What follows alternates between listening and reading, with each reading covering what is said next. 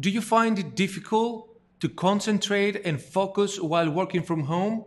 Here are five practical tips you can apply today and take your productivity to the top.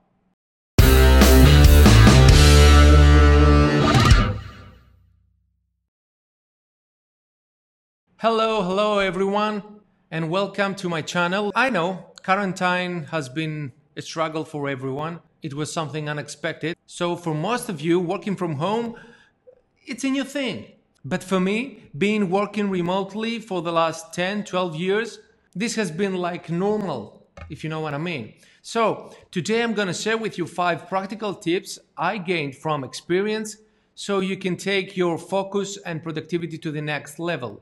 Tip number one never, never, never work on your pajamas. I know pajamas can be comfortable, and while you're at home, it's a new experience for you. Wearing your pajamas, opening your laptop, replying to those emails, making phone calls, making calls, dressed from the waist up. I know, I've been there. It's fun, but it's not productive. You know why? Because when you are in that stage, when you are in your pajamas, you're telling yourself, relax, you're at home, calm, okay.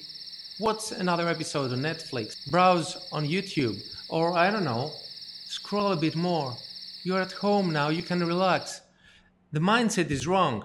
You need to tell yourself you are now at work while at home, and that's tough.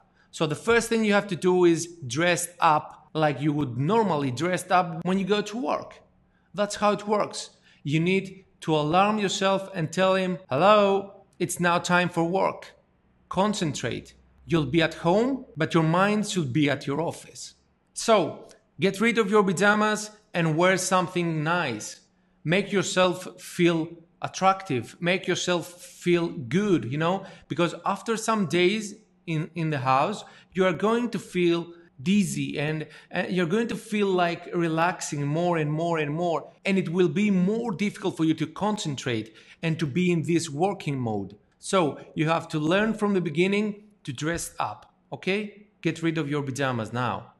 Now, I'm watching you. Go.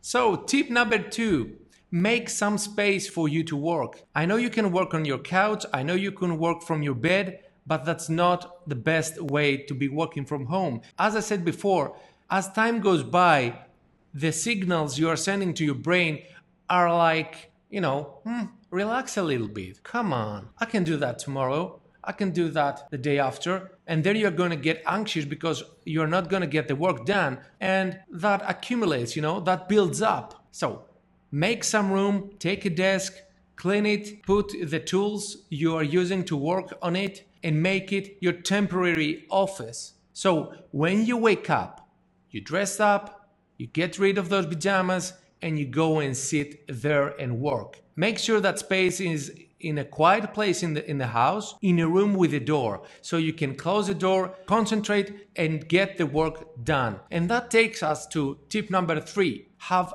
a schedule have a timetable. A timetable that you announce to everyone in the house. Take a piece of paper Write down your schedule and stick it on the fridge if you have to. You have to make everyone understand that it's very important for you to be concentrated during these hours. You will be like being in the office. You go to that room, you close the door, and you disappear. That's the only way you're gonna concentrate and make shit done. And you know what? If you do it once, you can do it again, if you know what I mean. After quarantine is over, you maybe start doing this part time, you know? Who knows? If you really enjoy working from home, you can ask for it if you have the proof that you've been productive. So you know this is very important. At the beginning, working from home it was a struggle for me too. I mean, with all those distractions around me, Netflix, YouTube, notifications, the kid, phone calls, I mean, it's a real nightmare. I know it sounds easy, but believe me, it's not because you have to be the boss of your own self and you have to be hard on yourself. And that's really tough because when you hurt yourself, you are the one hurting yourself. So you are uh, abusing yourself. And you can't abuse yourself because you may need a doctor. So make sure you have your personal space and your personal time and let everybody know. And let's go to tip number four. It's all about time. You have to make the time within your day.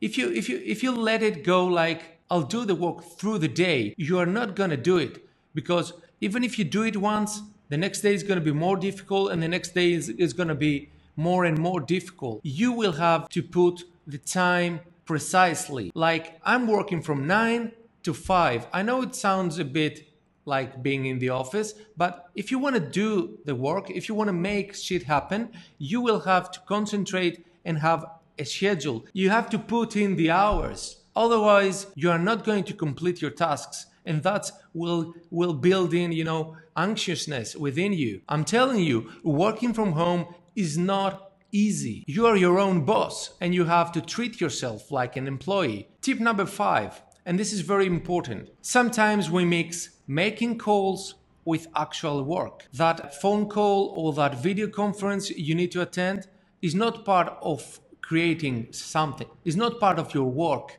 if you know what I mean. It's not creating stuff. Communication can be part of your work. I can understand, but you need to make separate time for your calls. So I arrange every call during a specific period within my day. For example, from 6 to 8 every evening, I do all my calls. So I don't have calls before or after that time frame. That way, I can put another time frame for me to work and execute on everything I have within my day. Nobody is taking me out of my, you know, focus mode because when you work, you are in this mode you you shouldn't get out of. This is the time for you to create. This is the time for you to focus and get the job done. Don't let anyone anyone get in there and poke you. And here's an extra tip. You know what to do? Take your phone, go to your settings, and mute every notification. You know why? Because every notification is a poke in your back.